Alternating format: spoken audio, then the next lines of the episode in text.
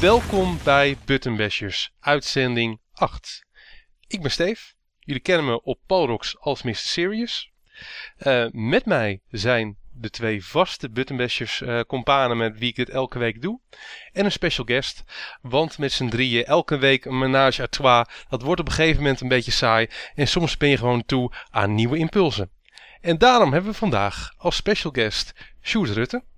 Ook wel bekend als Dr. Retro en X-Dinges op Palrox.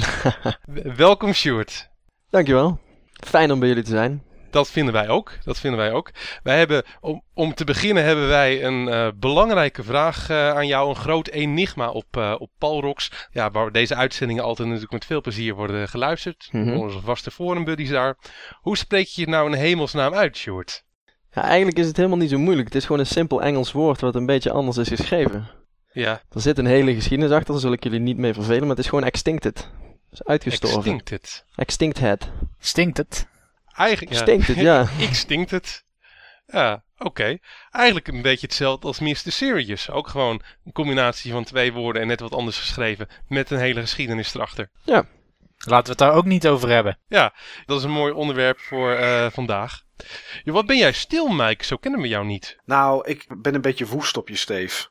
Een beetje woest op me? Ik ben een beetje woest, want jij begint namelijk heel, uh, heel chic te praten. Maar dit is niet podcast nummer 8. Dit is nummer 9. En daar ben ik woest om. Daar ben je woest om.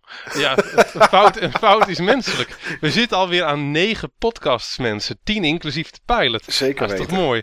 Tien, mooi mijlpaal. En een mooie reden voor een, uh, voor een gast. En een hele speciale. Want, uh, joh, uh, Sjoerd. Iedereen kent uh, Sjoerd wel in, uh, ja, in de verzamelscene. Uh, vooral als Dr. Retro. Iemand die eigenlijk altijd wel op elke verzamelbeurs te vinden is. En daarnaast ook een, een van onze weinige Nederlandse YouTube celebrities op gaminggebied. Met jouw weekly finds natuurlijk, Sjoerd. Nou, ik hoop dat mijn andere video's ook bekeken worden. Ja, maar jouw weekly finds, daar kijken we altijd het meest naar uit. Nou, dat is fijn om te horen. Ja, maar daarnaast heb je natuurlijk ook je reviews, soms uh, je totale verzameling die je op die manier uh, showt. Mm -hmm. Maar die weekly finds, dat is denk ik toch wel het hart van, uh, van je YouTube activiteiten.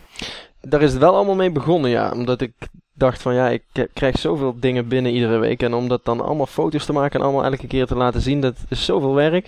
Ik ga er gewoon een filmpje van maken. En ja, ja het blijkt dat mensen dat leuk vinden. Jo, in, uh, in jouw geval is uh, foto's maken ook een beetje onbegonnen werk. Want er zit altijd een mooi volume in. Ja, het is, uh, het is heel wat. Jo, je weet me elke week weer besteld te laten staan. Is het niet zeg maar met ja, het, het soort items wat ertussen zit, qua hoe speciaal ze zijn, is het wel gewoon puur gewoon de hoeveelheid. Mm -hmm. Yo, ik vind jouw laatste filmpje met, met al die PC-aanwinsten, zijn daarna natuurlijk nog een paar keer gekomen. Maar dat filmpje met al die PC-aanwinsten, dat is toch wel redelijk legendarisch. Ja, maar ja, dat zijn van die dingen die, die gebeuren eens in de zoveel jaar een keer. Dan heb je gewoon geluk en dan kom je zo'n ontzettend grote hoeveelheid tegen voor ontzettend weinig geld. En ja, dan kun je gewoon geen nee zeggen. Nee, joh, en, uh, en terecht. Behalve als, uh, als Dr. Retro ken ik jou ook als, als fanatiek verzamelaar. Met zowel een hele mooie uh, allround collectie als een, uh, ja, als een speciaal onderdeel ervan wat toch niet iedereen uh, verzamelt op retrogame gebied, PC games en met name big boxen. Ja. Is ons hoofdonderwerp van vandaag. Gaan we het straks nog uitgebreid over hebben en heb jij vast hele mooie dingen om over te zeggen. Oh, absoluut. Ja, eerst gaan we beginnen met ons vaste item, de Game Talk. Maar je zet vast en zeker eerst nog een jingletje in toch Niels? Ja. Ja, dat doe ik achteraf hè. Ja, doet, doet hij achteraf. Doet hij allemaal niet live, mensen. Nee. Die groot geheim, die jingletjes zijn niet live. Dit is zelfs niet live. Bijna niks in het leven is live. Such is live. Ja, such is live. Maar de Game Talk, de Game Talk, ook al is het niet live, het is wel bijzonder. Het is wel bijzonder.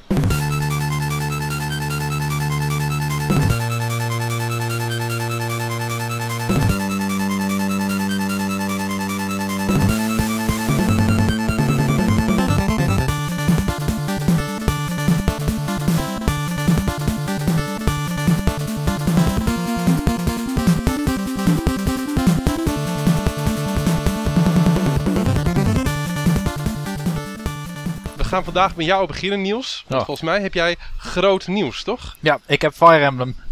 Ja. Joh, dat is wel een applausje waard, hè, mensen. Hij heeft hem. Hij heeft hem. Het duurt een paar weken. Ja. Ik heb de game inmiddels al drie keer uitgespeeld. Wil je trouwens het einde weten? Weet je, wil je weten welke filmpjes je op het eind moet gaan skippen? Nou, ja. Nee, joh, ik heb hem niet uitgespeeld. Nee, ik verwacht het dan niet. Het is een Nee. vrij grote Welke, game. welke Fire Emblem hebben we het eigenlijk over? Awakenings, de nieuwe op eh, de 3DS. Oh, nee, die heb ik niet. Daar heb ik al redelijk wat over gezegd in de laatste weken. Maar joh, eh, deze keer is het eindelijk gewoon wat eh, aan Niels om daarover te zeggen. Want Niels kijkt al heel lang naar uit. Ja. En eh, ja, Niels heeft vast wel wat mooie eerste indrukken van deze mooie game. Nou, heel veel indrukken heb ik nog niet. Want ik ben nog niet zo ver. Ja. En ik heb zelfs besloten om hem voorlopig niet te spelen. Je gaat zo, dat noem ik discipline Niels. Ja, Dat noem ik een soort zelfkastijding. Eh, Weken, Ja, dat, zo kun je het ook noemen inderdaad. ja. wekenlang is hij op zoek naar die game. Eh, Hangt hij bijna huilend aan de telefoon als ze hem niet hebben. En nu, en nu heeft hij hem. Helemaal euforisch in de WhatsApp. En dan zegt hij: Ja, nou, ik denk dat ik hem voorlopig maar even niet ga spelen. Wat is er gebeurd, Niels? nou, mijn 3D-slider doet het niet. Oh, omdat de hond erin gehapt heeft. Juist, Oké, en, en nu wacht je tot je een nieuwe 3DS hebt. precies. Nou heb ik wel een 3DS geleend. Waar ik Ja. een paar chapters, chapters op heb gespeeld. En eh, ik sluit mij 100% aan bij wat je erover hebt verteld tot nu toe. Oké, Wat is er tot nu toe over verteld? Sorry, ik heb de vorige aflevering niet gehoord. ja. Joh, doe een mooie samenvatting, zowel voor de mensen als voor Sjoerd. Oké. Eh, dit is de beste Fire Emblem sinds Fire Emblem op de Game Boy Advance. De eerste. Ja, dat zeker. Oké. Dat zeker. Misschien zelfs een tikkeltje beter nog, als je het mij vraagt. Van die paar chapters die ik heb. uitgebreider. En waarom is hij zo goed? Hij is net als dat eerste Fire Emblem deel op de Game Boy Advance heel erg gestroomlijnd. Dus de motivatie voor wa- wat je aan het doen bent en de karakters worden heel goed gecontextualiseerd. Oké. Dat vond ik het mooie aan die. Ja, dat is me nog bijgebleven aan die eerste Fire Emblem die ik destijds heb gespeeld. Het, eh, het stroomde allemaal lekker. Het, het was net moeilijk genoeg, of net makkelijk genoeg misschien. Voor. Steve en ik is deze misschien een beetje te gemakkelijk in het begin. Omdat we Nou, dat trekt wel bij, Niels. Ik ben inmiddels gewoon wel op een punt dat het goed bijtrekt. Oh, Ik heb hem op de, op de DS gespeeld en op de Gamecube. En ik moet zeggen dat ik daar allebei niet zo kapot van was. Dat zijn ook mindere delen. Oké, want ik vind bijvoorbeeld andere eh, strategy RPG's, Final Fantasy Tactics, eh John of Arc, Joan d'Arc, geweldig. Ja, dat, dat was toevallig dan precies wat ik jou nu wou vragen. Ken je Jeanne d'Arc? Nou, je komt er zelf mee. Als je Jeanne d'Arc goed vindt, dan moet je dit deel absoluut eh, spelen. Ik vind dit eh, de beste tactische RPG na Jeanne d'Arc. Oké, maar heb je dan ook Final Fantasy War of the Lions gespeeld? Nee, die eh, ben, ik, ben ik wel ooit aan begonnen, maar ben ik niet ver gekomen. Oké, dat is eigenlijk dezelfde game als Final Fantasy Tactics op de PlayStation 1, alleen dan Ja, wat opgepoetst, wat, wat domme dingetjes eruit gehaald en wat extra filmpjes en zo. Het is echt een fantastische game. Dan ga ik die een nieuwe kans geven. Absoluut de moeite Ik- waard. Ik, ehm, ik heb hem toen gekocht toen die nieuw uit was op, eh, op de PSP. Mhm. Ik ben er toen wel aan begonnen, maar eigenlijk vrij kort na Jeanne d'Arc. En in vergelijking met Jeanne d'Arc viel die me wat tegen op bepaalde aspecten. Maar misschien heb ik hem gewoon niet lang genoeg een kans gegeven. Ja, Jeanne d'Arc is wel een stuk moderner. Er zitten veel meer... Kijk, Final Fantasy Tactics was natuurlijk een PS1 game en was een stuk ouder. En Jeanne d'Arc is echt een PSP game. Nou, daar zitten twee, drie generaties tussen. Dus er zit heel wat andere gameplay elementen in. Maar Ja. ehm, qua verhaal en qua opbouw van de verschillende archetypes, dus de jobs, structuur en zo. Ja. Echt fantastisch. Joh, eh, van jou neem ik het 1, 2, 3 aan. Dus dan, eh, dan komt hij bij deze op mijn eh, lijstje met games die zeker hier in de Game Talk nog dit jaar voorbij gaat komen. Je bent er wel wat ik- uurtjes mee bezig en sommige levels zijn gruwelijk moeilijk. Maar Maar als dat je vind ik het allebei alleen maar goed. Zeker met dit genre, dan spreekt me dat gewoon aan. Op het moment dat je in dit genre er gewoon doorheen walst, dan werkt het hele genre gewoon niet. Nee, nee, nee. Je moet echt, sommige levels moet je echt van tevoren trainen, trainen, totdat je een bepaalde job kan spelen. En dan met die job weer trainen en dan pas kun je een bepaald level gaan halen. En daar moet je echt het type voor zijn, want niet iedereen kan dat waarderen. Oké. Ja, bij deze, hij komt op het lijstje. Mooi. Jo, en eh, ja, voor jou eh, Niels, Ja. weer Jeanne d'Arc hè? Weer Jeanne d'Arc, ja. Ik, ik vind dat wel een van de games is waar je, waar je naar op jacht moet. eh, Nou, ik op, heb hem eh, al. Op de komende beurt. Hij is moeilijk te had hem vinden, al. hoor. Klopt, ja. Alleen eh, eh, voor de mensen eh, die Jeanne d'Arc niet kennen. eh, strategische RPG van, eh, van level 5. Alleen uitgekomen in Japan en Amerika. Niet officieel uitgekomen in eh, Europa. Je komt hem af en toe hier in het wild tegen. Af en toe. Maar de beste kans heb je gewoon via eBay. Kun je hem ook nog wel over het algemeen via, voor een normale prijs scoren. Jo, direct nog eventjes een uh, aanvulling op, uh, op de intro van, uh, van Sjoerd die ik er net al heb gegeven. Behalve ja, zijn activiteiten op beurzen, behalve zijn YouTube kanaal, zijn Facebook pagina als Dr. Retro, um, heeft Sjoerd een paar jaar geleden ook een grote PlayStation verzamelcommunity opgezet. En Sjoerd kent gewoon gigantisch veel van PlayStation. Eigenlijk kent Sjoerd gewoon überhaupt heel veel van, van games. Maar PlayStation ik toch wel misschien je grootste expertise, toch? Um, ja, weet je wat het is? Ik denk dat ik van, inderdaad, het klinkt een beetje opschepperig, maar ik denk dat ik van de meeste spelcomputers wel heel veel weet. Alleen het gebrek van kennis van veel anderen op het gebied van PlayStation en ook PC zorgt ervoor dat ik in verhouding meer kennis heb. Maar joh, eh, die kennis moet ergens gewoon in het begin vandaan komen. Uh, voordat zeg maar, het collectief goed in uh, gaat. Via een forum zoals bijvoorbeeld PlayStation Collecting. Wat jouw forum op dat gebied is. Joh, het is gewoon logisch dat zo'n community een founding father heeft, toch? Ja, iemand moet, iemand moet in het begin de kar trekken. Hè? Iemand moet de kar trekken. Ja, dat is al uh, vier jaar geleden volgens mij dat ik PlayStationCollecting.com uh, ben gestart. En volgens mij is het een jaartje geleden overgegaan in, in Nintendo Age, toch? Dat gefuseerd ja. is. Ik ben gefuseerd samen met, uh, met Nintendo Age, omdat uh, ik het eigenlijk te druk heb om zo'n community eigenhandig te runnen. En uh, ik wilde toch wel dat er dat de continuïteit werd gegarandeerd. Want het is toch mijn, mijn kindje, zeg maar. En ik zou het zonde vinden als dat, als dat verwatert, omdat ik gewoon er geen tijd meer voor heb. Terwijl er toch wel vraag naar is. En PlayStation staat nu nog in de kinderschoenen, maar dat gaat absoluut komen de komende jaren. Ben ik van overtuigd. En daarvoor uh, was de merge met Nintendo Age. Voor sommigen vond het niks. Die wilden niks met Nintendo Age te maken hebben. Grote Amerikaanse site. Misschien wel ja, de grootste op het gebied van Nintendo en één van de grootste op het gebied van retro collecting. Maar uh, ja, ik sta er nog steeds achter. Oké. Okay. Joh, uh, leuk bruggetje ook zometeen in mijn stukje van Game Talk. Gaan we ook eventjes komen op Nintendo Age. Of in ieder geval een grote man achter uh, Nintendo Age. Maar nu loop ik eventjes vooruit alvast op, uh, op mijn stuk. Um, heb jij verder nog dingen gespeeld, uh, Niels? Ja, nog een herhaling van oefeningen. Luigi's Mansion Dark Moon. Ja. Die Hetzelfde ik... verhaal zeker, hè? Sorry? Die heb je ook zeker even laten liggen voor die 3D-slider. Nou, die heb ik voornamelijk gespeeld op die geleende 3DS. Oké, okay, ja. En ook daar heb ik eigenlijk niks toe te voegen op wat jij al zei. Ik ben het helemaal mee, met jou eens als het gaat over uh, welke plaats deze titel in iemands verzameling zou kunnen hebben. Voor iemand die de eerste Luigi's Mansion heeft gespeeld. Of voor iemand die gewoon zoekt naar een kwaliteits 3DS titel. Het is een hele goede 3DS game. Ja. Um, het is niet de 9,5 tot bijna 10 game die je soms op uh, internet leest. Ja, al moet ik wel zeggen dat zij, die sites die dat cijfer geven, dat zijn de uitzonderingen. Is een Metacritic gemiddelde. Dat is redelijk het cijfer wat die zou moeten hebben, ergens rond de 8. Ja, daar zou ik het helemaal mee eens zijn.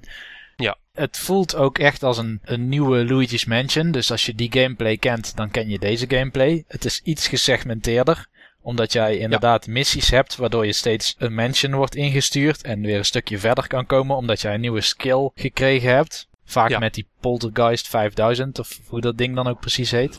Vond uh, ik in eerste instantie jammer, maar uh, naarmate je eraan gewend bent, het past toch wel goed bij het uh, portable karakter van de 3DS. Ja, en ik denk ook dat het nog wel een klein beetje verandert. Ik heb alleen tot nu toe de eerste Mansion gespeeld. toen ik bij de tweede Mansion was, kwam Fire Emblem binnen. Dus toen ben ik nog heel even gestopt.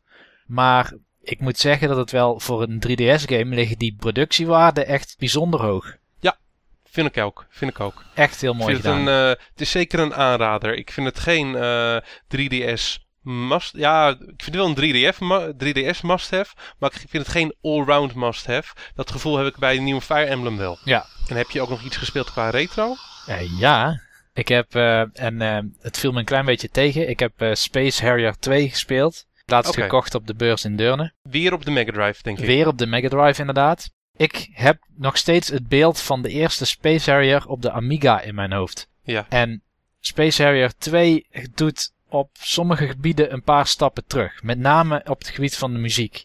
Ook al is het nog steeds wel aardige muziek, die chip in de Mega Drive is geen Amiga SID chip. Nee. Die rauwe sound, die zit daar De gewoon niet in. hoofdprocessor, de hoofdprocessor van de Mega Drive is gewoon bijna identiek aan eh, de Amiga. Alleen de soundchip, daar kun je dat niet van zeggen. Nee, nee. Ja, het, het probleem is, het komt er een beetje lafjes uit in de Mega Drive versie. Het is sowieso niet zo catchy, de muziek. Maar het, ja, het is ook voornamelijk, het is de- bijna de hele tijd hetzelfde als je een level start. Bij de bosses verandert het zo nu en dan. Ja, verder is het, eh, is het Space Harrier. Dus de gameplay is wel oké. Ik ga alleen in het begin altijd verschrikkelijk veel af. En er zit zo'n, bijna zo'n Wilhelm scream in, in de game.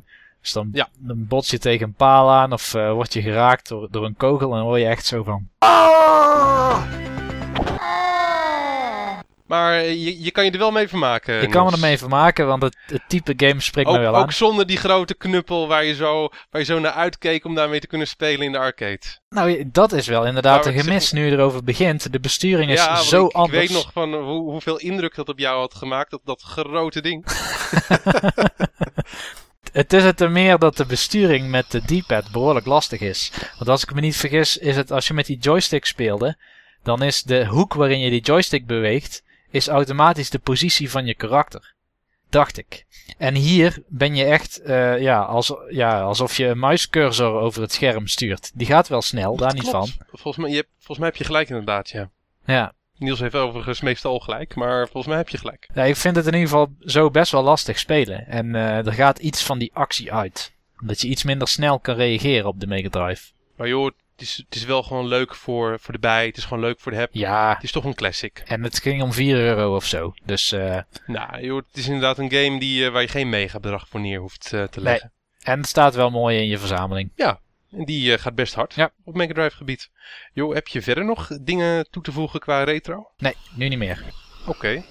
Joh, en, eh, en jij Mike, wat heb jij eh, gespeeld zo deze week? Ik heb deze week eh, mijn eh, toch wel kostbare tijd f- een beetje zitten verdoen met een indie game op de PC. Ja. Als ik ergens niet zo fan van ben, zijn het indie games. En deze week toonde maar weer aan eh, waarom dat was. Niels' hart breekt nu hoor. Nou, ik, hoor, ik, ik hoorde het gewoon daar in het verre Brabant gewoon uit elkaar Ja. vallen. ja, nou ja, Gelukkig, dat moet gelukkig is er een dokter in de zaal om het weer bij elkaar te lijmen. Ja, Maar echt, eh, ik weet niet of het ooit nog hetzelfde zal zijn. nee, nou ja, goed, dat moet dan maar. En eh, het- ik kan het ook wel onderbouwen. Dat ga ik nu niet doen. Eh, wat is misschien voor een ander moment een keer.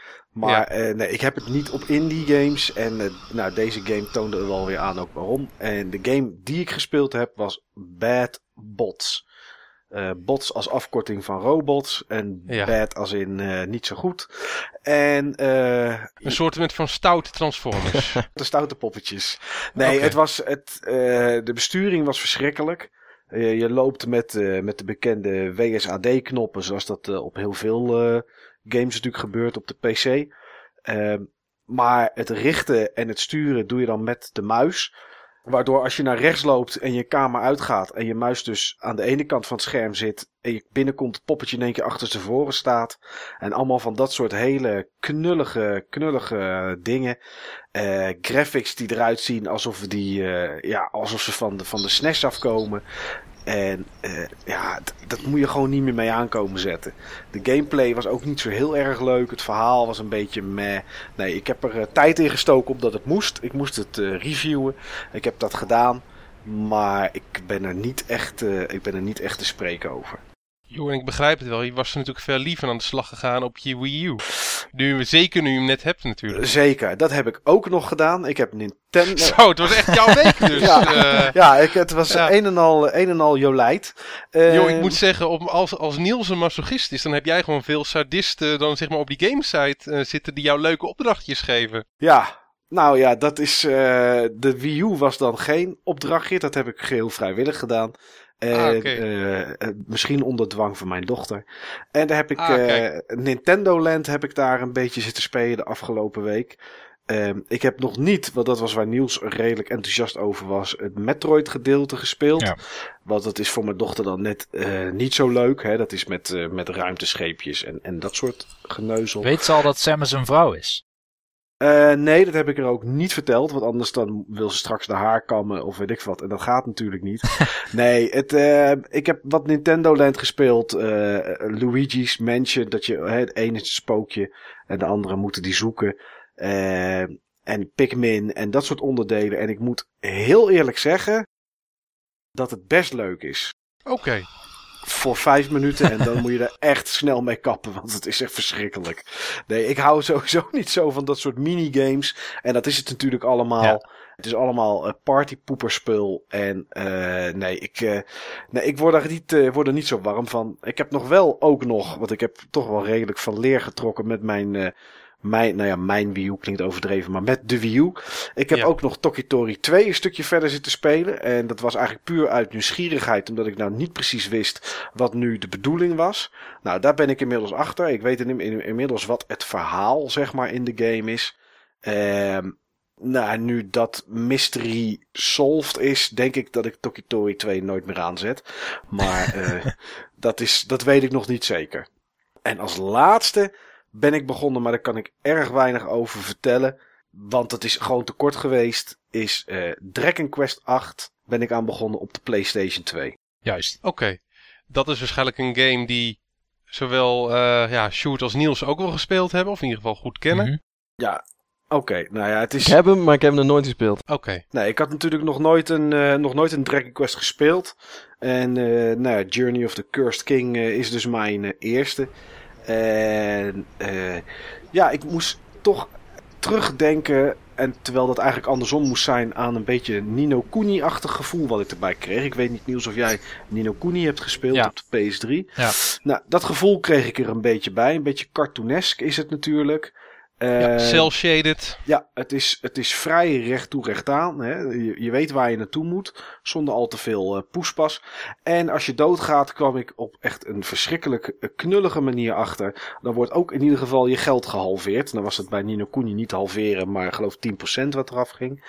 Maar ja, ik heb wel weer de wijze les geleerd waarvan ik dacht, nou, hè, ik zit nu twee uur in de game. Als ik deze dungeon binnen ga, is het niet nodig dat ik hele bergen met healing potions bij me heb. Maar dat was dus wel het geval.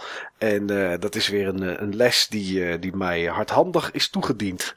De klassieke fouten, hè? De klassieke ja, fouten. en ik weet het. En ik sta bij een merchant en ik denk, nou, ik heb vier, in dit geval zijn het dan herbs. Ik heb vier herbs op zak. Dat moet voldoende zijn om, uh, om een dungeon mee te gaan, want ik ben nog maar level 2 en weet je, dat kan nog niet zo moeilijk zijn. Het was ook niet heel moeilijk, althans zo zag het er in mijn ogen niet uit. En uh, nou ja, goed, het was heel simpel. Ik kwam een karakter tegen in de dungeon, daar sprak ik mee en die zei, ga niet naar links, want dat is een dead end. En ik dacht, nou, dat dacht ik niet, vriend. En daar kwamen inderdaad gewoon tegenstanders die gewoon te zwaar waren op dit moment. Dus het maakt niet uit hoeveel herbs ik bij me had gehad. Uh, mijn karakter had 24 hitpoints. En in één aanval deden de twee schoenen die tegenover mij stonden al 14 damage. Dus ik had daar nooit tegen op kunnen healen. Dus uh, ja, het, uh, ik had beter naar het uh, karakter in de game moeten luisteren en niet eigenwijs moesten zijn. Ja, dit is toch weer een mooi kijkje in, in de geest van Mike. Van hoe Mike zeg maar zijn besluiten neemt. ja, als ik moet eerlijk zeggen, ik ken, het, ik ken het spel wel. Ik heb het ook gespeeld. Ja, heb je hem okay. wel gespeeld? Ja, het is alleen dat okay. ik, ik zat in de war met Dragon's, Dragon's Lair. Maar uh, ik had dus ook in ah, die eerste okay. dungeon, dan is de eindbasis een vis. En ja. echt, wow, vijf keer dood. Ik denk, wow, doe ik nou iets verkeerd of heb ik iets gemist? Of, uh, maar je moet je eigen helemaal suf healen. En tussendoor af en toe een spreuk doen en dan haal je het. Maar het is, ik vond hem wel eens ja. een heel mooie game. Dat is ook de reden waarom ik het gespeeld heb. Omdat het zo mooi eruit zag op het doosje. Ja. ja, joh, ik heb het, het doosje er ook even bij uh, gepakt. Want ik heb hem zelf uh, ook. En ik zit hier naar te kijken. En het ziet er inderdaad gewoon echt zo tof uit. Het zijn zulke mooie cel-shaded uh, graphics. Ook gewoon vandaag de dag kan het gewoon nog prima mee. Ja, en uh, er zit heel veel voice zit erin. Dus het is niet alleen maar, uh, het is niet alleen maar lettertjes die voorbij komen. En uh, nou goed, ik heb heel stiekem even gelezen hoe het verhaal een beetje in elkaar zit. Want Nieuws had het er al over dat elke Dragon Quest een eigen dingetje, om het maar zo even ja, ja, populair ja. te zeggen, heeft. En in dit geval zijn het dan vier karakters waarschijnlijk waar ik mee ga spelen. Die allemaal last hebben gehad van dezelfde tovenaar die je moet, die je moet verslaan. Dus ik ga hier zeker meer tijd insteken volgende week. Oké. Jo, en, en jij Niels, heb jij het ook opgenomen tegen het paar schoenen en de vis? Ja, maar dat is best wel lang geleden. Ik kan me er niet zo heel erg veel meer van herinneren. Ik, ja, ik heb in de afgelopen... Weet je nog wel of je hem goed vond? Ja, die game, heel goed. Ja, nee. Dragon Quest vind ik de meest consistente kwaliteit hebben als het gaat over het langlopende RPG-series. Er zit bijna niks tussen. Nou, ik heb, laatst was ik nummer 6 aan het spelen. Dat is denk ik een van de mindere. Maar dan heb je het nog Dat was over... de reden waarom ik het vroeg. Daar was je wat minder enthousiast over. Maar Dragon Quest 8 steekt met kop en schouders uit, naar mijn mening, boven een game als Nino Kuni. Maar ik snap wel waarom het Michael aan die game moet denken. Want het heeft ook veel charme, het heeft een beetje cartooneske rendering. Eh, het, het zijn eh, vrij simpele, sprookjesachtige manieren van vertellen en zo. Vergelijkbare production values. Ja, hele goede production values inderdaad. Yo, ik, ik zat inderdaad te kijken of deze ook toevallig door Level 5 eh, gemaakt was. Maar nee, Maar hij stond gewoon echt rechtstreeks bij Square Enix eh, vandaan. In-house ontwikkeld. Ja, dus eh, nee, ik, eh, ik was. eh, ja, ik stond voor mijn kast met games. Ik denk, wat zal ik eens gaan doen? Ik Denk, ik heb wel zin in een goede RPG. En nou ja, Niels natuurlijk vaak gehoord over Dragon Quest. En toen dacht ik, ik ga deze er gewoon in proppen. En eh, ja, dat is maar goed bevallen. Dus ik heb er nog niet zo heel veel uur op de teller staan. Misschien een uurtje of twee inmiddels. Dus dat is te weinig om er echt wat over te zeggen. Maar ik heb me in ieder geval in die twee uur kostelijk vermaakt. Meer dan Nou. eh, met vier afleveringen van goede tijden, slechte tijden. Nou, dat, vind ik een, eh, ja, dat vind ik fijn voor jou, Mike. Dankjewel, jongen. Ja. Jo, en eh, wat voor greep heb jij uit jouw eh, kasten gedaan, eh Sjoerd? Jouw Ja, ik indrukwekkende moet eerlijk zeggen dat ik afgelopen week... ehm, ik zat net al te denken. Heb ik afgelopen week Ja. iets gespeeld? Heb ik afgelopen maand iets gespeeld? Ehm, ik heb momenteel heel erg druk met onder andere Dr. Retro, maar ook met mijn, met mijn stages van geneeskunde.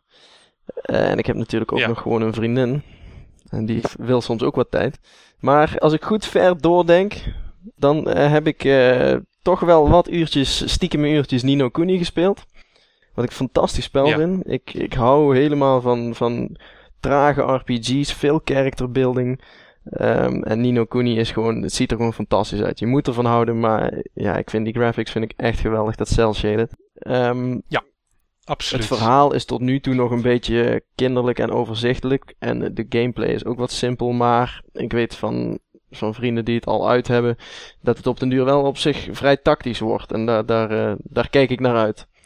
Maar ik zit echt nog, eh, ik geloof dat ik vijf uur gameplay heb gedaan sinds dat het uit is gekomen. Oké. Oh, dat is inmiddels eh, toch alweer wat. eh, ja, wat en ik had hem op de dag van de release, de limited edition. Oké, de White Witch eh, Edition. Ja. Joh, ik, eh, ik had van jou ook niks anders eh, verwacht. Ik heb jouw unboxing dan niet gezien, maar ik heb wel een unboxing gezien van, eh, van die editie. En man, man, man, wat baal ik ervan dat ik die niet gepreorderd had. Ja, maar dat moest heel ruimschoots van tevoren. Ik, ik weet van mensen die hem in september besteld hadden. Die game kwam in, eh, ja, in september uit. besteld en niet gekregen. Ik had hem in augustus besteld en wel gekregen. Joh, het is gewoon echt super gaaf, want dat boek erbij zit. Gewoon een identieke kopie van het boek waarmee je ook in dat, eh, in dat spel gewoon continu eh, loopt. Dat is gewoon natuurlijk wel een heel leuk detail. Ja, joh, eh, leuk om deze game nog eventjes de revue te laten eh ja, passeren. verder heb ik eigenlijk alleen maar op mijn telefoon af en toe in een verloren minuutje, ja, hoe heet dat, Candy Crush Saga zitten spelen.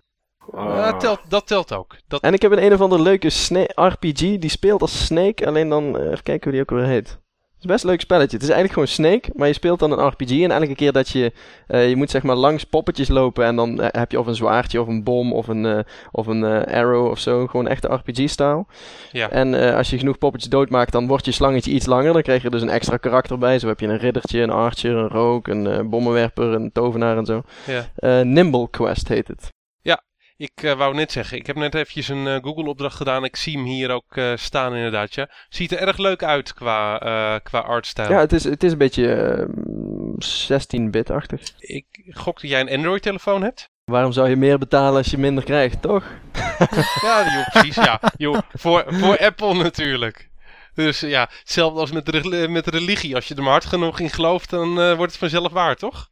Joh, voor mij is Apple mijn kerk. Dus neem me mijn geloof niet af, eh Sjoerd. Nee, dat zal ik niet doen.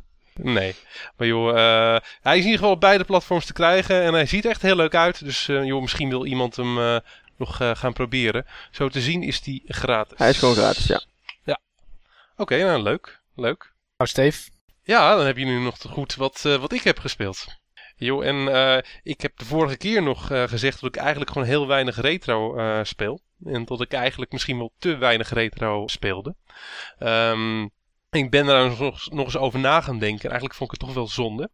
Ik heb deze week in ieder geval veel ehm, ja, Fire Emblem eh, gespeeld. Fire Emblem Awakenings. Maar daar ga ik het gewoon nog uitgebreid met eh, Niels over hebben op het moment van dat we allebei klaar zijn of bijna klaar zijn.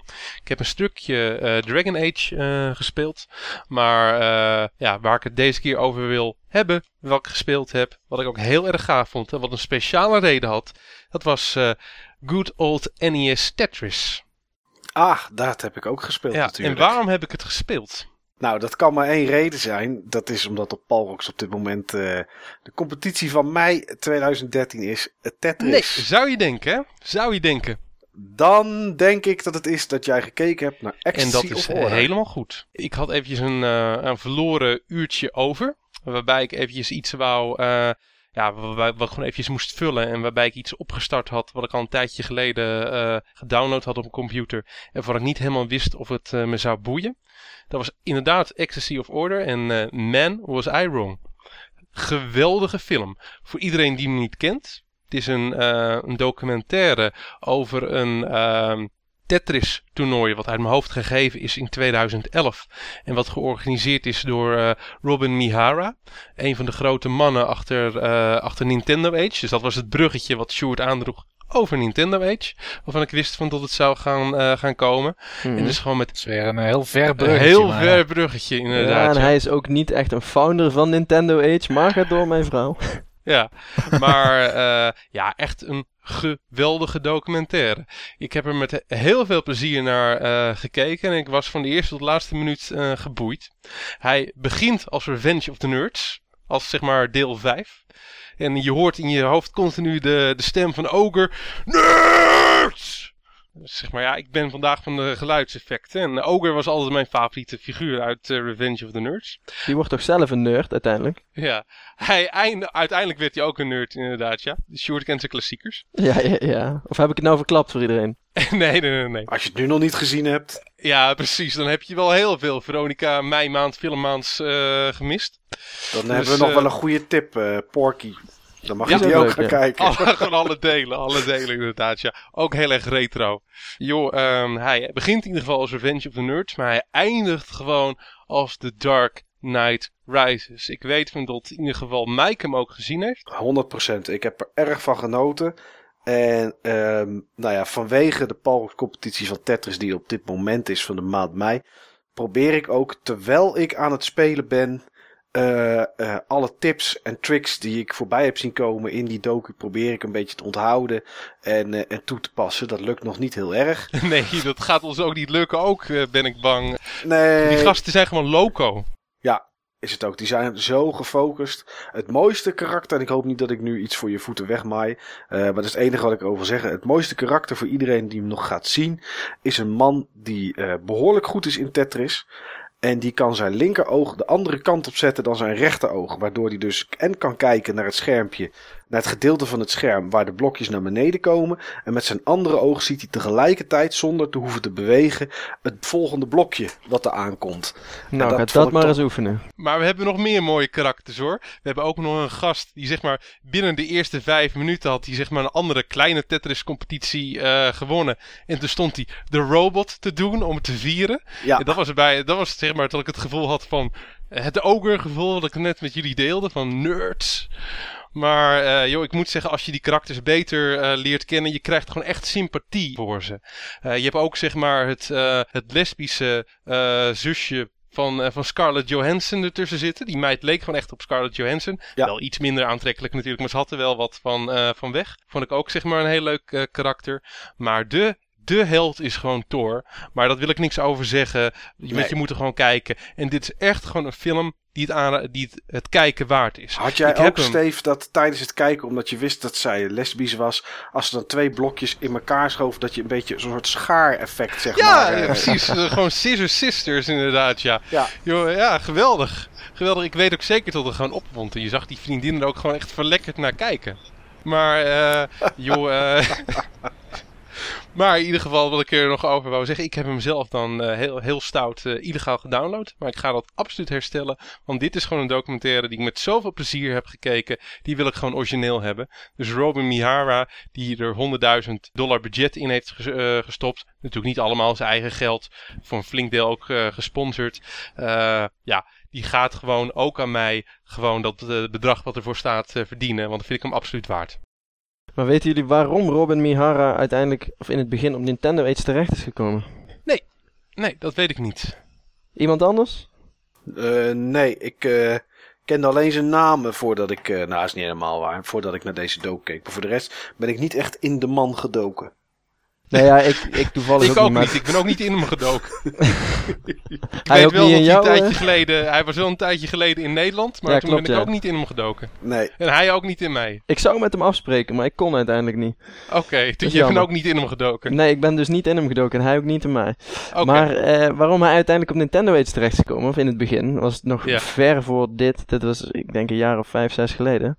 Ehm, hij is een van de originele finalisten van de Nintendo World Championships. Ja. Hij had de tweede plaats. Dat komt ook voorbij in die docu.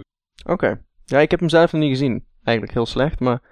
Ik ook niet. En hij kwam een beetje op Nintendo Age terecht, omdat zijn naam daar stond. En hij aan het googlen was op zijn naam. En toen kwam hij ineens een forum tegen waar hij genoemd werd. Naast Geweldig. Ik heb, dat ook, ik heb dat ook een keer gedaan. Toen kwam ik op lemonparty.org uit. Toen ik mijn eigen naam aan het googelen was. Nice. Maar zover Ecstasy of Order. En mijn ervaringen met Tetris. Joh, ik, eh, ik heb inmiddels mijn eerste score eh, gepost. En eh, die was eerlijkheidshalve niet zo heel erg best. Die kwam ook in geen zins in de buurt van de scores van ja, de helden. Want zo mag ik ze wel noemen in Ecstasy of Order. Maar ik ga gewoon het, deze week en de rest van de maand nog een paar keer proberen. En ik ga gewoon beter scoren. Dat moet ook zeker te doen zijn. Maar toen mijn NES toch al, af, eh, toch aangesloten was, eh, heb ik van de gelegenheid gebruik gemaakt en ben ik eh, begonnen in iets wat ik al langer wou doen. Het herspelen van Legend of Zelda The Adventure of Link, Zelda 2. Ah, mijn favoriete NES Zelda. Oké, oké. Ik dacht dat je ging zeggen je favoriete Zelda. Dan eh, Nee, Ja, net wel een- niet. Nee. had je een bijzondere stelling ingenomen. Ik vind hem ook heel erg gaaf, hè? laat ik dat voorop stellen. Dit was mijn eerste Zelda die ik ooit heb gespeeld. En dit was ook een van de redenen waarom ik een NES heb gekocht. Want ik, ik had een trailer ervan, eh, ik had een reclame ervan gezien. En eh, ja, ik vond het gewoon echt heel erg gaaf uitzien. Het sprak me gewoon heel erg aan. Ik zal me verbeteren. Het is de Zelda met mijn favoriete battle system. Ja, het is in ieder geval eh, een Zelda met een uniek battle system. Met name die gevechten met, eh, met die schilden tegen die Stelvos en eh, ja, die andere ridders. Ik ben eventjes de naam kwijt. Bij mij zijn het Ja, rode dat- en blauwe ridders. Ja, rode, blauwe en oranje ridders inderdaad, ja. Ja, dat is gewoon echt heel erg gaaf. En zeker op het moment van dat je, dat je ook met je zwaard omhoog en omlaag kan, kan stoten. Dat er gewoon ook die tactiek erbij komt. Ja, dat- dat- het is gewoon een heel gaaf eh battle systeem. Dus eh, Was het Ja, trouwens ook niet zo dat ehm, Skyward Sword ook weer een link maakte naar Zelda 2?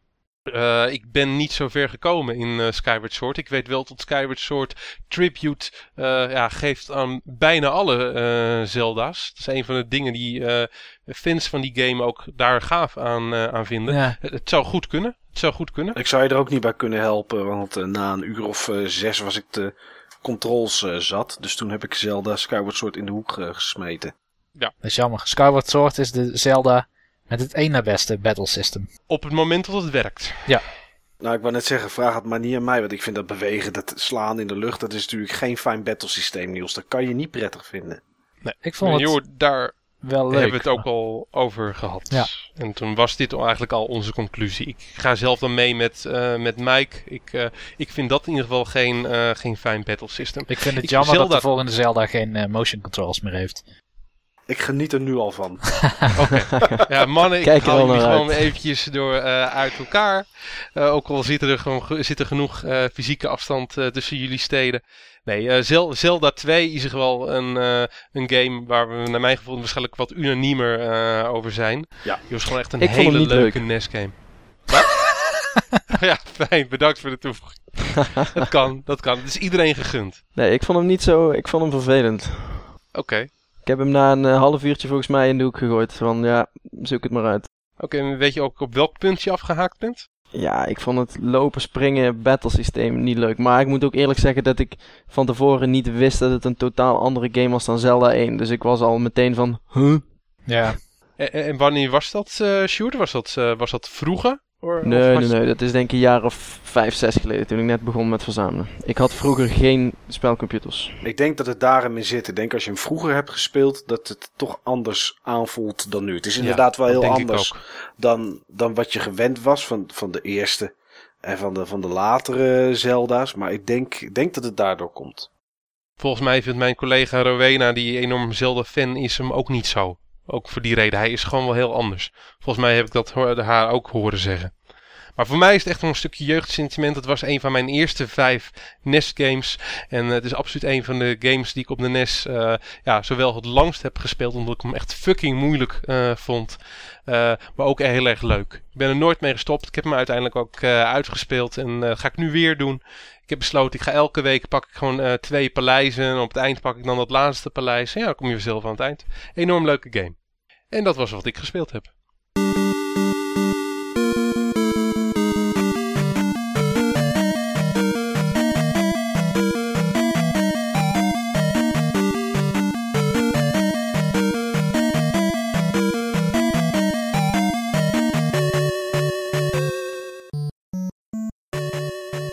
Sjoerd, naast dat hij eh, ja, een hele leuke kerel is en we hem een hele leuke kerel vinden, is hij aangeschoven met een eh, speciale reden. Ons hoofdonderwerp. En ons hoofdonderwerp is PC gamen en verzamelen. En eh, joh, als ik aan PC gamen en met name verzamelen eh, eh, denk, denk ik automatisch aan Sjoerd. En de reden daarvoor, Sjoerd, die kan jij beter vertellen dan ik. Ik heb er gewoon een aantal. Dat is een understatement, denk ik. Ja, het ligt eraan hoeveel je met een aantal doet. Maar ik denk dat ik nu... ja. Na afge- afgelopen weekend is het wel heel hard gegaan in Duitsland. Ja. Ehm, mijn kast is vol en ik ben een nieuwe kast aan het leegmaken om weer PC-games in te zetten. Ik denk dat ik er een stuk of duizend heb. Duizenden die je er ook echt voor jezelf houdt. Nee, nee, nee, niet duizend voor mezelf. Voor mezelf zijn het er denk ik een stuk of eh 200 op het moment. Oké. Maar het Dat nadeel van PC big boxes is dat, ja, what's in the name? Het zijn big boxes. Het zijn echt grote dozen. En die nemen gewoon echt veel ruimte in beslag. Ja. Joh, als je zeg maar, eh, eh, ondanks dat je een mooi eh, groot huis hebt met je vriendin, als je echt helemaal aan de big boxes zou gaan, dan gaat het hard. Ja, nee, dan gaat het. En vooral ook omdat, omdat ze vrij makkelijk te vinden zijn, omdat er toch weinig mensen mee bezig zijn.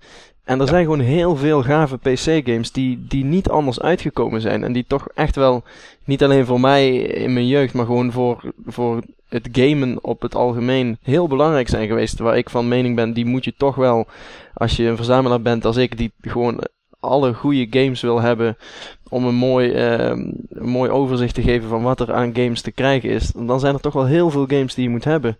Je hebt de Wolfensteins, je hebt de Dooms, eh, System Shock games zijn niet, niet ander, ergens anders uitgekomen. De originele Warcrafts, eh, Starcraft, alle point-and-click adventures van LucasArts, alle Sierra games. Het zijn er zoveel. En joh, en dat zijn gewoon hele mooie titels. Titels waar eh, zowel wij als veel van onze luisteraars mee, eh, mee opgegroeid eh, zijn. Games die ook een speciale plek hebben in, in mijn hart en mijn herinneringen. En waarvan ik gewoon anders dan jij bijna niks heb. Origineel. Nee, maar iemand van tussen de leeftijd, die nu tussen de leeftijd van 20 en, en zeg 35 is. Ik durf bijna mijn hand in het vuur te steken dat er niemand is die geen Commander Keen heeft gespeeld. Niemand die Wolfenstein 3D niet heeft gespeeld. Dat klopt. Ja, nee, is ook zo. Maar zie die games maar eens compleet big box te vinden. Maar dat zijn dus games die ontzettend zeldzaam zijn. Want dat is nog de tijd van, van PC-games. Dat iedereen, je kent het waarschijnlijk zelf ook wel, van die shareware diskettes. Die kon je bij de speelgoedwinkel, had je dan een diskette, betaalde je 5 gulden, had je 6 of 7 spelletjes en had je de shareware versie van een spelletje. Dus niet het complete spel. En als je dan het complete spel wilde, dan moest je via Apogee vaak, moest je ze via de post bestellen. Nou, dat deed natuurlijk geen mens.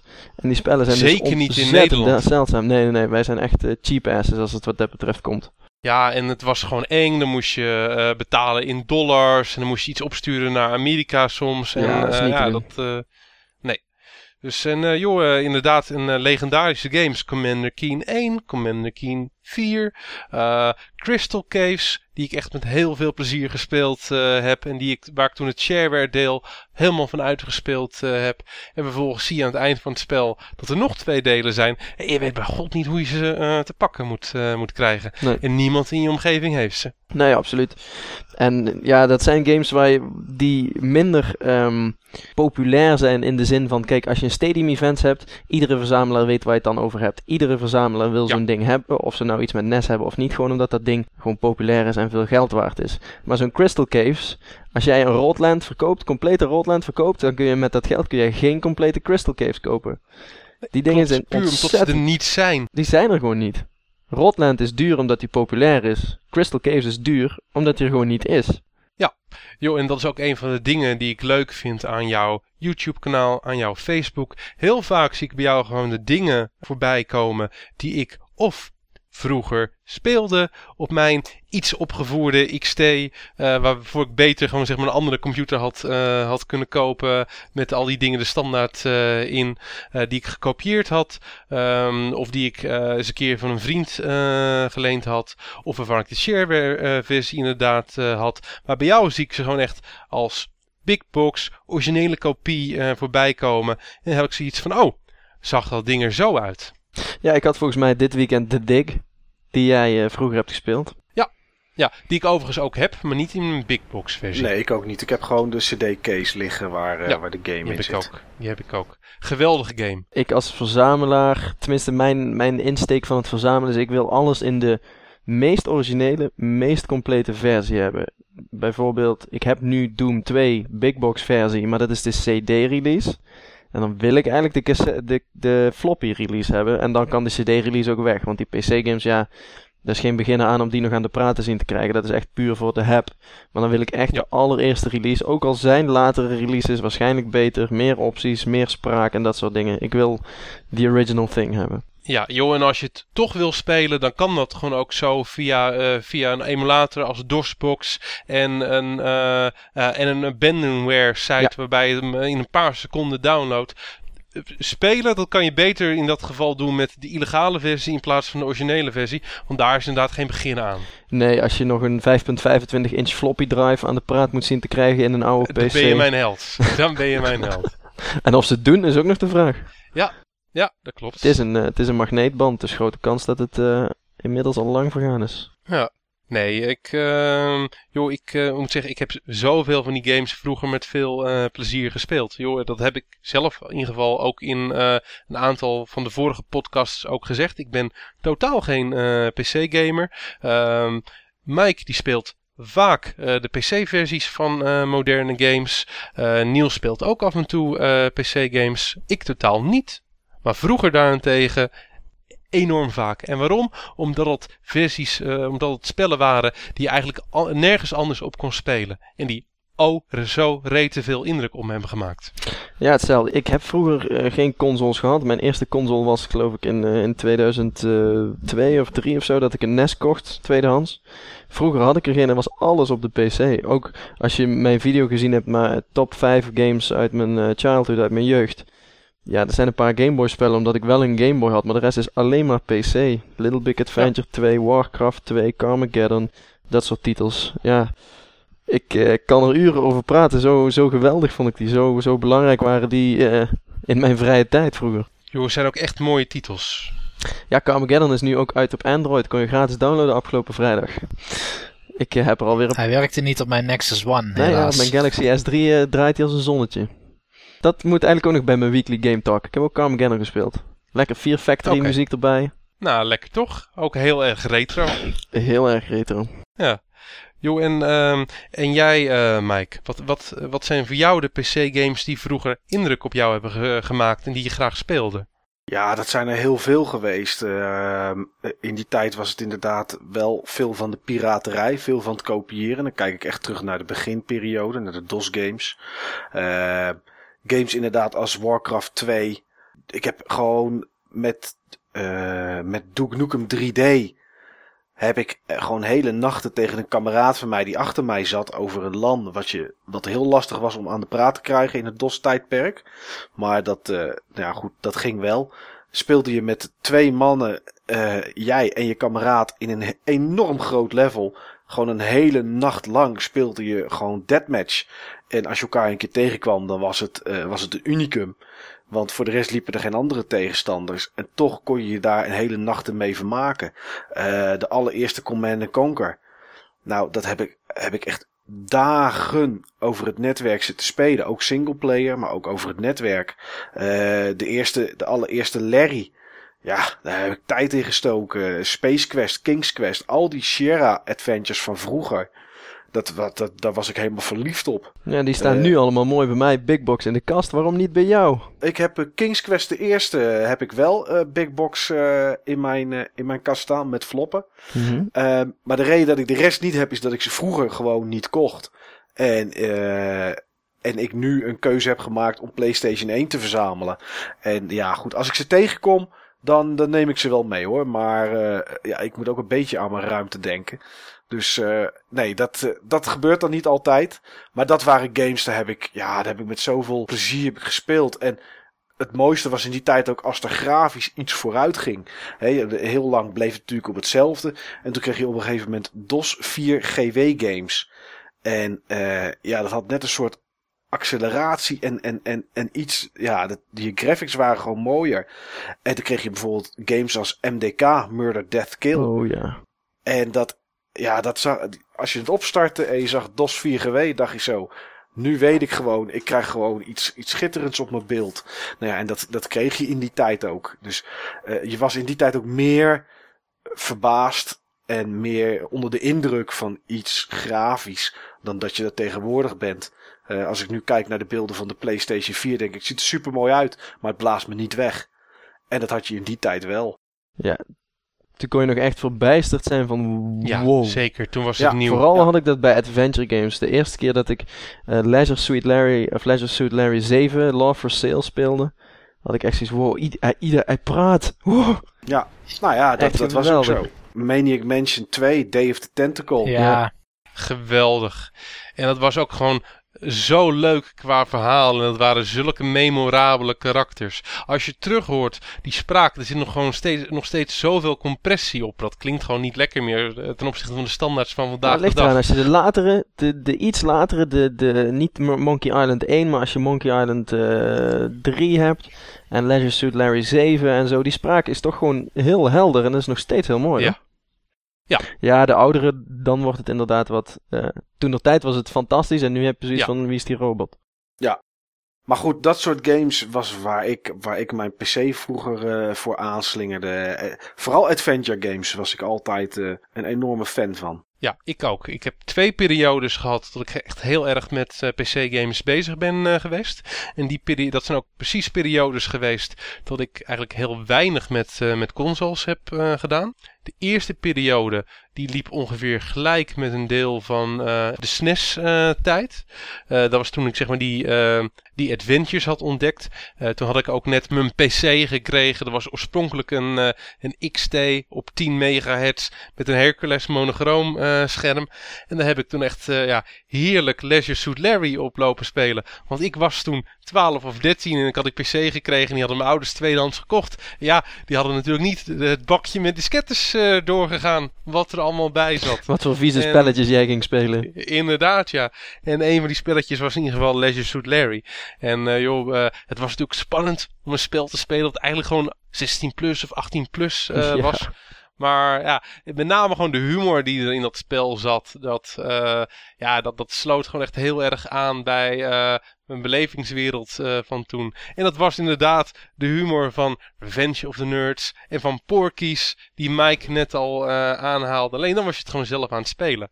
Ook gewoon alleen... En wat waren we, wat waren we gelukkig eigenlijk ja. in die tijd met een, met een monitor die zwart kon afbeelden en groen en niet meer dan dat. Ja, Zo, dat heb ik nooit gehad. Ik heb alleen zwart-wit en, en daarna kleur. Nooit zwart-groen-wit gehad. Ja, ik heb zwart en groen gehad, zwart en oranje, met eh, onderin ingebrand eh, de balk van Word Perfect, want die kwam dan ergens uit een eh, kantoor vandaan. Er stond de hele dag Word Perfect aan en Word Perfect 5.1 had onderin Ja. een mooie balk. En ja, god, wat, ja, wat ik zei, waren er, was het Maar wat was het leven toen toch heerlijk simpel. Je ging Ja. naar school, je kwam thuis, ik ging naar de zolder, ik zette de computer aan. En op een gegeven moment moest ik slapen. En tussendoor moest ik nog, moest ik nog eten. En dat was het. Ik, de rest van de tijd was ik in de wereld van of Little Big Adventure. Of, of wat ik dan ook speelde op dat moment. Ja. Zo simpel heerlijk, leven. toch? Ja. Heerlijk. Heb jij ook deze nostalgische, warme gevoelens, Niels, bij PC-gaming eh, in het retro-tijdperk? Eh, ja, ik heb namelijk dezelfde PC gehad, denk ik, als Steve vroeger. Philips eh, XT. Nee, ik had een tulip met twee, eh, natuurlijk. met pak een beet twee 3,5 inch eh, floppy eh Ja, maar stations. HD of DD? HD, flop, HD floppy eh, stations, hè? HD. HD. Massa storage 1.44 MB. Dan had jij gewoon een modernere computer dan ik. ja, nou dus wil ik niet weten wat voor PC jij dan had. Ik had er overigens geen harde schijf in zitten. Oké, ik had een 10 megabyte harde schijf in mijn eh, computer. Daar kon ik alleen maar van Ik dromen had 24 natuurlijk. jongen, wie is er Ja. hier de player? Ja, Nee, maar ik denk in die tijd speelde ik wel wat. Ik, ik heb bijvoorbeeld stunts op eh 2 frames per second eh, gespeeld Ja. op die computer. Dat draaide die nog net. Maar eh, daarna heb ik een... mijn ouders hadden een winkel en daar hadden ze een 386 staan met een VGA adapter. En daar heb ik toch best wel veel tijd besteed aan, aan bijvoorbeeld Civilization. Ja. Dune 2 uiteraard. Of the Tentacle ook. Dat is, eh, geweldig. overigens gewoon mijn favoriete adventure game. En eh, ja, daarom vond ik het ook te gek om bij, eh, om bij Tim Schafer langs te gaan inderdaad. Want hij heeft gewoon in zijn kamer dus een grote lijst met eh, de of the Tentacle poster. Want dat was eigenlijk de eerste game waar hij de regie over kreeg. Maar Nou, dat heeft hij goed gedaan. Je kan een, eh, je kan een slechter debuut hebben. zeker, zeker. Eén belangrijke game voor mij. Althans, die hoor ik nooit. Die zie je nooit in top 10 lijsten voor PC of Maar wat ik dan ook. gok dat Sjoerd hem als big box in zijn kast Ik heeft zit al te wachten, ja. Waarschijnlijk Ja. wel. Is eh Quarantine. Quarantine, ja, quar- quarantine. Ik wist vroeger nooit Ja. hoe ik dat uit moest spreken. Oké. Die is zo geweldig. Dat is een. ehm, laten we zeggen dat het een beetje een crossover is tussen. ja, misschien wel eh, Doom en GTA zolang je in een auto zit. Oké, ja, ja, ik weet welke game het is. Oh ja, ja Ik die heb, heb ik. Quarantine niet. heb ik ken wel iemand die hem wel heeft, maar ik heb wel deel 2, Road Warrior. Die heb ik wel op Big Box staan. Die was ook heel gaaf, want daar had je volgens mij een groot Ja. winkelcentrum in. Waar je mensen moest Ja, droppen het was en een dat soort soort dingen. taxi in de hel of zoiets, had ik altijd het idee. Ik, snap, ik Ja. snapte het spel ook niet, want het besturen was best lastig. Ik weet dat ik het vroeger een demo had of zo. En ik vond het wel heel gaaf, want je zat zo binnen in een auto, je had overal knoppen en weet ik veel. Maar wat je nou precies moest doen, die essentie, die is mij altijd ontgaan toen ik een kind was. Je moest mensen oppikken en naar een eh, destination brengen. En eh, dan verdiende je geld en daarmee kon je je wapens upgraden op je auto. Kon je zo'n cirkelzaag installeren bijvoorbeeld. Waarmee je ja, de bad guys van je af kon zagen. Wie wil dat nou niet? nee, inderdaad. Nee, ik, eh, ik, ik, ik vond dat een hele mooie titel om te spelen. Maar meer omdat ik graag rondreed in een auto door een winkelcentrum of langs gebouwen. En het idee van eh, mensen die ergens naartoe willen en dat je dan in een wereld zit. En dat vond ik aantrekkelijker dan het gedeelte waar, je, ja, waar er een soort battle systeem met auto's in zit. Maar het is wel een titel in ieder geval eh, waarvan ik af en toe denk van ja, daar ben ik af en toe de naam van kwijt. Nou, gelukkig heb je ons dan. Ja. Wij vergeten het nu niet meer. En eh, straks kun je gewoon eh, deze uitzending, uitzending 9, ik zeg het nu wel goed, gewoon naluisteren en dan weet je het weer. Als Ja. een soort met van knoop in je zakdoek. Ik moest net wel lachen toen jullie over die harddisk grootte hadden. Want ik weet nog, eh, ik had wel pc'tjes staan altijd. En waar ik dan op gamede. Maar op een gegeven moment ging ik mijn eerste echte eigen pc kopen. En ehm, toen liep ik stage bij een IT-bedrijf. Dus ik kocht, hem, ik kocht hem daar, want dan was het een stuk goedkoper. En toen weet ik nog dat ik eh, een kameraad van mij opbelde. En ik was, ik was 17. Dat is bijna 20 jaar geleden. En toen had ik hem aan de telefoon. Toen zei ik, je raadt nooit wat ik gekocht heb. Hij zegt, eh, ja, ik heb geen idee. Ik zeg, ik heb net een DX2 486 gekocht. Ja, een die ken ik nog. 486 DX266, dat was de juiste. Met turboknop. Nee, zonder turboknop was dat. De Superplex had bij jou eh, geen eh, leuke muziek. Nee, nee die ging, niet, Superplex, die ging ja. niet over zijn nek. En toen toen zei hij zo, nou dat was het snelste wat je op dat moment had qua processor. Hij zegt, hoe groot is je harde schijf? Ik zeg, mijn harddisk die erin zit is 540 MB. En toen sprak hij de legendarische woorden, 540 MB, dat krijg je nooit vol. Geweldig. En dat was toen ook zo, want Doom was twee diskettes van 1,4 MB. Eh, een Larry was drie. En nou, ik kon echt 40, 50 games kon ik erop zetten. En als je nu een game downloadt, als je Max Payne, eh, de laatste, dus gewoon de Max Payne 3, als je die voor de PC downloadt, ben je gewoon 33 GB kwijt op je harddisk. En uh, in die tijd leek het gewoon niet op te kunnen met, met 540 MB aan, aan harddiskruimte. Tegenwoordig is het drie ongecomprimeerde foto's uh, in RAW formaat op, uh, op 20 megapixel. Van Kim Kardashian, ja. Ja, dat is, uh, precies. Dat is zo, maar dat is toch, ja, dat is toch bizar hoe hard dat is gegaan. Ik weet nog dat ik vroeger, een vriendje van mij, die liep altijd wat voor met de PC. Zijn pa vond dat heel interessant, die kocht van alles nieuw en zo. En dan was het, kon ik komen kijken, want hij kreeg 2 MB RAM erbij en dan ging dat ding open en zo. Maar ik weet nog dat hij Mortal Kombat uh, 4 had. En die wilden we bij mij ook op de PC zetten. En dat spel was 24 MB. En mijn harde schijf was ook 24 MB. Dus wij dachten, dat moet passen. Dus allemaal iets van, ja, wat zal het nou zijn? Iets van, van, van 18 diskettes, ARIA, alles ingepakt op verschillende, Ja. op verschillende files. En dan steeds met die diskettes op en neer lopen, want we hadden maar één doosje van, van, van acht diskettes. Ja, werkte dus uiteindelijk niet, want je moet ook nog ergens naartoe kunnen uitpakken, die files. Maar dat wisten we toen allemaal niet. En je had je, nog je DOS had je erop staan, dus het ging sowieso niet helemaal passen. Wist ik veel hoe, hoe zo'n ding werkte. Maar dat gewoon die ongecompliceerde, jeugdige enthousiasme qua, qua games en qua het systeem en zo. Dat mis ik tegenwoordig wel. Bij jezelf of bij iedereen? Want ik namelijk eigenlijk wel bij iedereen. me Voornamelijk bij mezelf, want vroeger, vroeger had, had je, dat is ook een van de dingen die ik in een van die video's zeg. Vroeger kreeg je een spel van een neef, van een vriendje, van iemand op school. En je ging dat spel spelen, want er was niks anders. En het was nieuw, je had geen idee wat je moest doen. Alles was nieuw. Nu krijg je een nieuwe game. Je kijkt wat anderen ervan vinden. Je speelt het even een half uur. Oh, ik snap iets niet. Even googlen. Even een YouTube walkthrough kijken. De hele belevenis is veranderd. En het is ook. Er zijn, er zijn maar zelden echt nog wow momenten. Ik heb met Heavy Rain en met God of War 3 heb ik nog echt wow momenten gehad. En dat is echt de laatste keer dat ik dat heb gehad. En vroeger had je dat continu. Ja. Joh, dit sluit gewoon heel goed aan bij iets wat wij ook laatst gezegd hebben in een van onze podcasts. Wij, wij kennen absoluut dat gevoel. Ja, nee, dat is, dat is, wel, dat is wel zo. En, en Tegenwoordig heb je van alles een YouTube-trailer gezien. nou, en toen zag je dingen gewoon live. Je had gewoon geen idee. Je kreeg gewoon een Ja. spel van hier heb je eh, ja, quarantine heb ik zo gekregen. Hier heb je quarantine. Ja, wat moet ik doen? Ja, dat weet ik ook niet. Nee, en het mooie was ook, het je wist ook niet of het een week oud was of Nee. twee jaar oud. Maakte ook niet echt uit, want het zag er natuurlijk allemaal nog een beetje hetzelfde uit. Hè? Iets wat twee jaar eh, daarvoor was.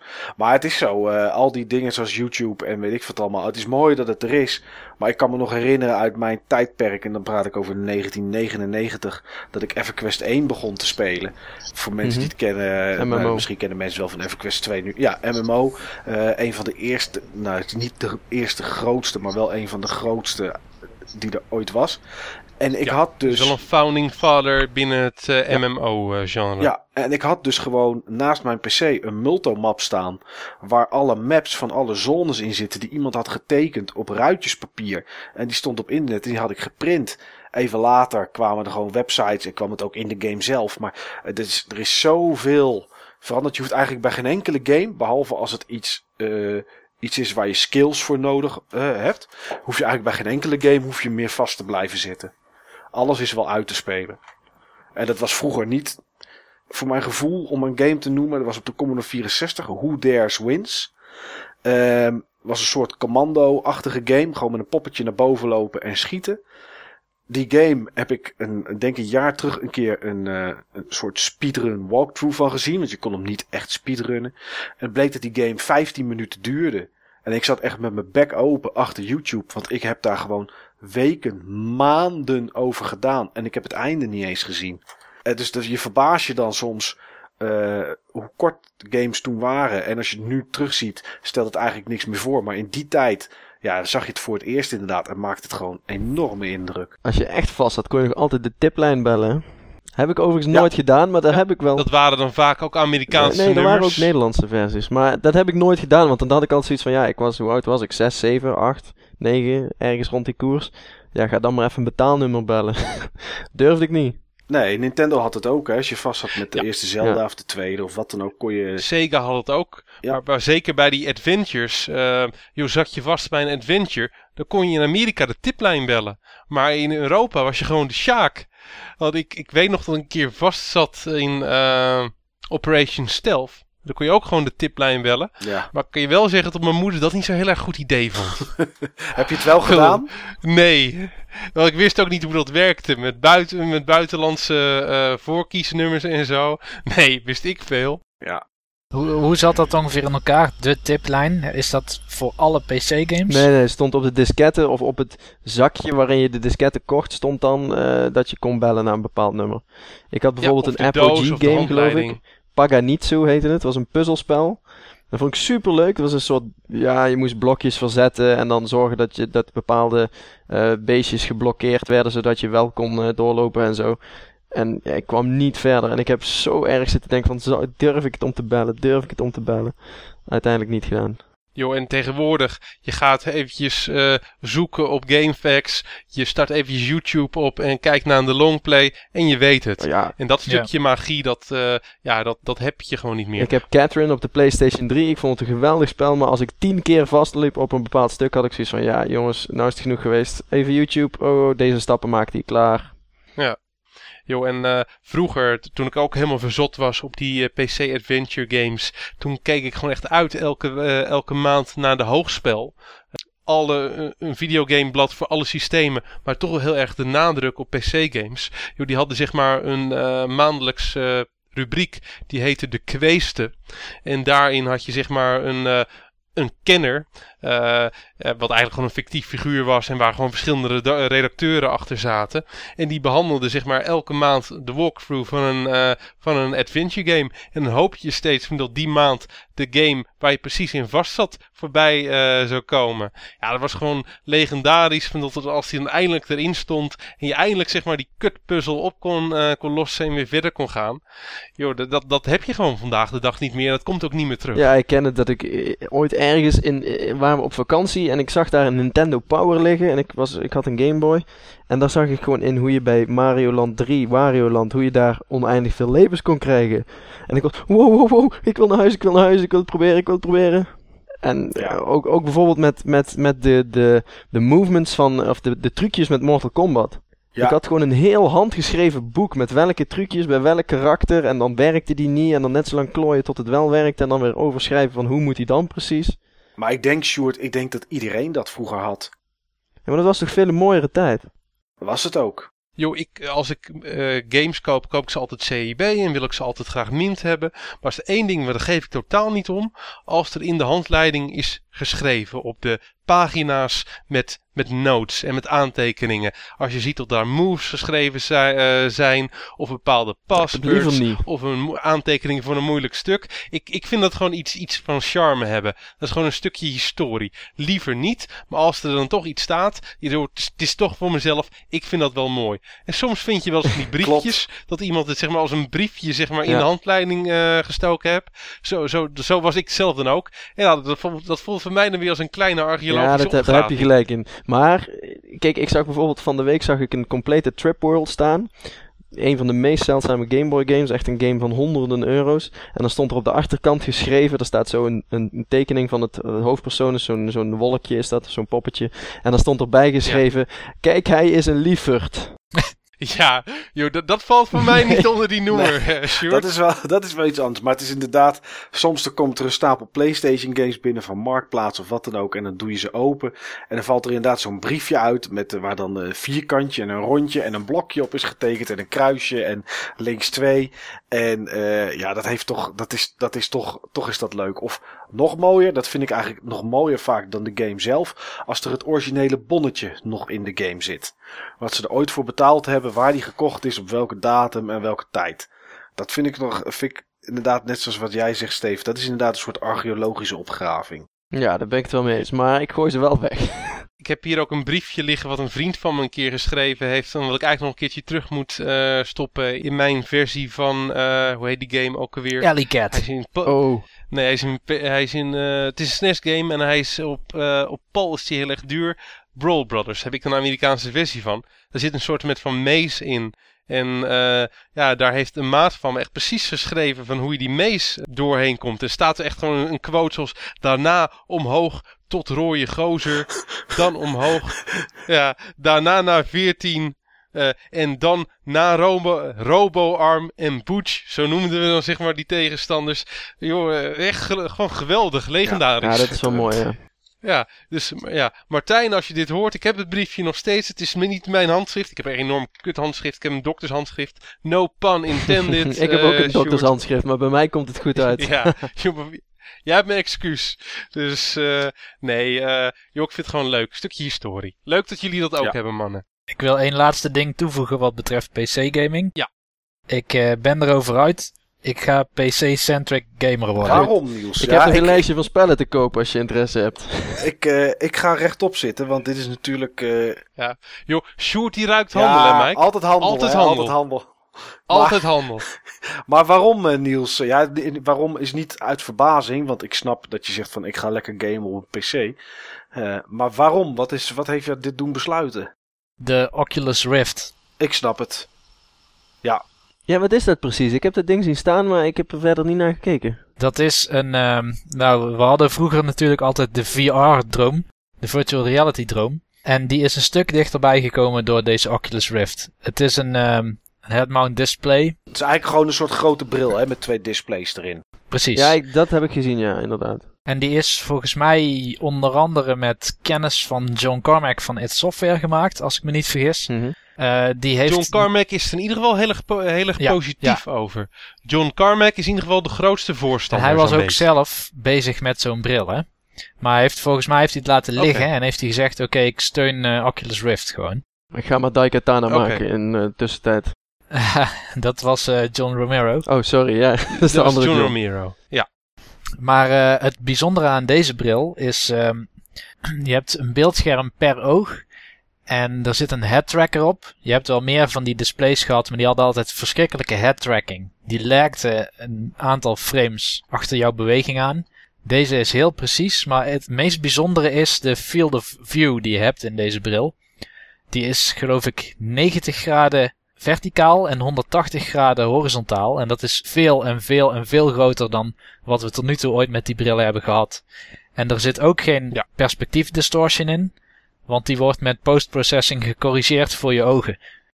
Klopt, klopt. Dat doen ze op een hele. Nou, het is voor een deel ook echt de hardware. Er zijn resolutieverschillen.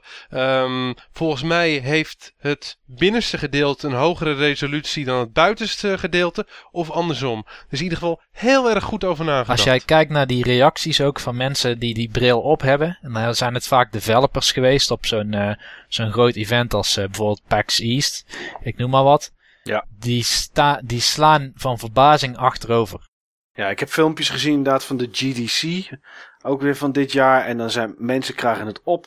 En het, ja, het- ze reageren alsof ze net de loterij hebben gewonnen. f- Met, met, met 300 miljoen. Ja, Zo enthousiast zijn ze erover. Ik ben benieuwd. Ik ook. Joh, een eh, collega van me, want de meeste van mijn collega's die zijn ook eh, gamers. Want ja, joh, eh, ik heb ze aangenomen. De. en ehm, ja, die is er ook heel erg enthousiast over. En die ziet het ook als een revolutie in gaming. En hij heeft over het algemeen een heel goed gevoel voor, eh, voor dit soort dingen.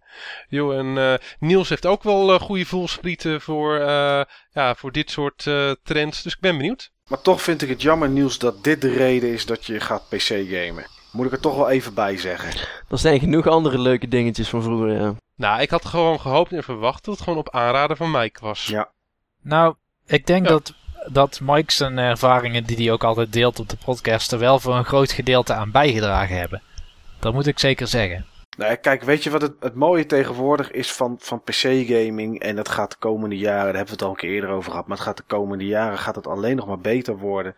Is de PC-hardware gaat zo snel vooruit.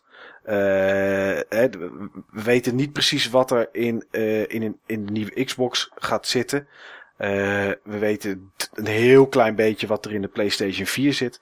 Maar we weten 100% zeker dat de PC op dit moment al verder is dan wat daarin zit. Heb je misschien een iets, iets meer euro's nodig om dat te kopen op dit moment. Maar geef het nog een jaar of, of, of anderhalf. En eh, je hebt voor 2, 250 euro een videokaart die eh, de nieuwe generatie consoles gewoon voorbij gaat. Waarbij ik toch één kanttekening moet maken. Voordat je de specs echt kan matchen voor een fatsoenlijk eh, bedrag. Ben je toch wel minstens eh twee, drie jaar verder.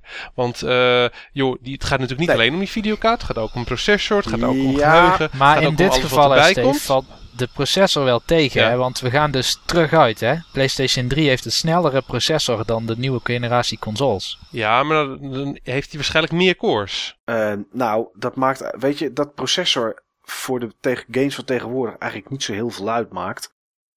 Ja, het is meer de, enige natuurlijk. game waarvan ik zeker weet dat het uitmaakt of je een Intel bijvoorbeeld i5 of i7 hebt, is Far Cry 3. Ehm, voor de rest valt het allemaal wel mee. Maar wat het mooie tegenwoordig natuurlijk is, en dat is zeker met een, als je een Xbox controller koopt, gewoon een, bedraden Xbox controller. eh, ze waren er een tijd, die waren speciaal voor de PC gemaakt. Nou, eh, leuk, kan er weer een tientje op. Maar het is niet eens nodig. Je stopt er gewoon een Xbox controller in je, in je PC. Hij herkent hem en elke game tegenwoordig ondersteunt hem. Eh, wat je met muis en toetsen... e- Eventjes een kleine aanvulling voordat je verder kan gaan met je verhaal. Het is overigens ook een klein zendertje te koop. Kost bijna niks. Kun je ook een eh, draadloze Xbox controller Ja, gebruiken. klopt. Maar, maar ga Maar verder, het Mike. is- eh, je stopt hem erin, bijna elke game doet het. Dus je hebt de keuze om shooters te spelen zoals ze horen met een muis en een toetsenbord. Ben ik van mening. Je kan je, je, kan je, ja, je, kan je andere games zoals eh, nou ja, platform games of eh, games waar je in third person speelt. Zoals de laatste Hitman bijvoorbeeld of de Tomb Raider. eh, dat, dat speelt toch een stuk prettiger met een controller. Kan heel makkelijk. Grafisch is het vaak een, stuk beter. En ja, ik zie, geen, ik zie alleen maar vooruitgang komen de komende jaren. En ik denk dat de consoles, maar dat heb ik al een keer eerder gezegd, dat de huidige generatie consoles de vooruitgang van de PC zullen tegenhouden. Een tijd. En ik denk dat het dan in één keer barst. En dat dan in één keer de PC eh, nog verder opkomt dan dat hij nu al is voor gaming. Dus eh, Ja, al zal het in eerste instantie juist eh, ja, de vooruitgang van wat er op de PC qua games mogelijk is, juist versnellen. Want op dit moment wordt wat games op de PC kunnen achtergehouden en tegengehouden door eh, de PlayStation 3 en de Xbox als, eh, als platforms. Omdat die games allemaal op de, alle platforms uit moeten komen. En natuurlijk kan je hogere resolutie textures eh, erin stoppen. Natuurlijk kan je de resolutie van de game zelf veel, veel hoger maken. Kun je de framerate hoger maken. Maar de kern van de game moet hetzelfde blijven Ja. over, over, over al die platforms heen. En straks wordt de sluier van de PlayStation 3 en de Xbox 360 weggenomen. En dan is het licht. En dan kunnen we zien wat al die PC's die iedereen inmiddels in huis heeft staan gewoon echt kunnen. En ik, ja, ik ben het wel met je eens hoor, eh Mike. Op een gegeven moment dan gaat dit gewoon natuurlijk de PlayStation 4 en de nieuwe Xbox heel snel inhalen. Maar in eerste instantie denk ik dat het redelijk gelijk zal lopen. Al is het maar omdat die assets allemaal gedeeld eh, moet, eh, ja, moeten en kunnen worden. En dat de developers gewoon al genoeg uitdagingen hebben. Ja, dat is zeker zo. geef het een jaar of vier, denk ik. En dan gaan er steeds meer mensen overstappen van consoles naar de PC, gok ik. Zou kunnen, zou kunnen. In, dit is in ieder geval een quote die ik graag wil gebruiken om deze discussie af te ronden en af te sluiten. Joh, vroeger was de conclusie, was de PC gewoon een heel mooi en belangrijk platform waar we heel veel plezier aan eh, hebben beleefd, omdat het echt een andere en nieuwe ervaring bood. En wie weet, dankzij die Oculus Rift, dankzij Steam, wat ook natuurlijk heel erg populair is, is het gewoon binnen een paar jaar weer het geval. En eh, ja, kan Sjoerd zijn collectie big boxen nog verder uit gaan eh, breiden. En gaat de kledingkast van zijn vriendin er toch echt aan. Dat zit er wel aan te komen, ja. Ga jij het goede nieuws vertellen of ga ik het goede nieuws vertellen, Sjoerd? Lijkt me beter als ik dat doe, ja. ja, lijkt Dan me hoop ook. ik alleen wel, en dat er is geen, geen ontwikkelaar die naar mij luistert. Maar het zou toch leuk zijn als ze in de toekomst PC-games zo nu en dan weer eens een keer gewoon voor het classic gevoel in een big box zouden uitbrengen. Ja, daar zijn ze ergens rond 2002 mee gestopt, geloof ik. Het zou erg charmant zijn als dat hier en daar eens een keer iemand was die Op dat weer deed. dan. Dat mag.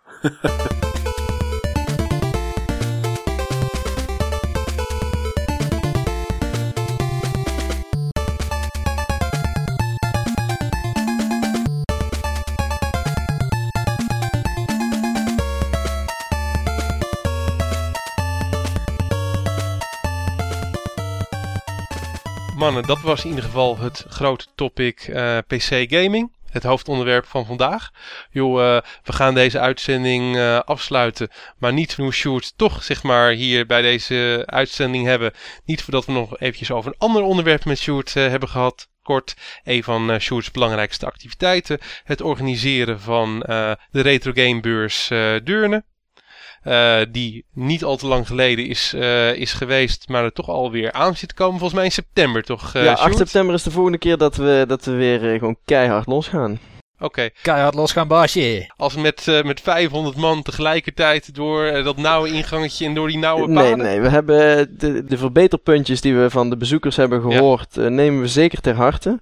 Ehm, we gaan voor de volgende editie gaan we iets minder tafels in de grote zaal zetten. Omdat okay. we, we extra tenten erbij hebben, zodat daar wat tafels naartoe kunnen. Oh, dat, dat is het, goed uh, ja, wat, uh, wat, wat uh, fijner is om doorheen te lopen, laat ik het zo zeggen. Want we moesten altijd de afweging jo, dat, maken. Dat juichen we toe. Veel spullen, veel tafels. En ja, kijk, mijn idee was altijd: je komt voor retro games en wat heb je liever? Dat je anderhalf uur wat ongemakkelijk langs mensen moet schuifelen. Of dat je, en, en dat je veel meer games ziet. Of dat je veel minder games ziet, maar dat je wel alle ruimte hebt om flink uit te strekken en te gapen. Nou, persoonlijk vind ik de games het belangrijkste. Ben ik het met je eens, uh, Sjoerd. Alleen ik denk dat een beetje bij de laatste editie het punt was... Je, je, zag ze gewoon niet eens allemaal meer. Omdat je gewoon op het drukke moment... En joh, ik ben gewoon hardcore genoeg tot ik aan het begin er dan ben. Het drukste punt. En, en, en mee, zeker in die hoofdstad, dan kom je gewoon niet overal ergens. Nee, nee. En dat, dat proberen we dus de volgende keer wat, wat gestroomlijnder te maken. Dat, het, uh, dat je beter door kan lopen. Maar ja, als het, ja, retro gaming zit toch in de lift. Dat, dat merken jullie ook allemaal.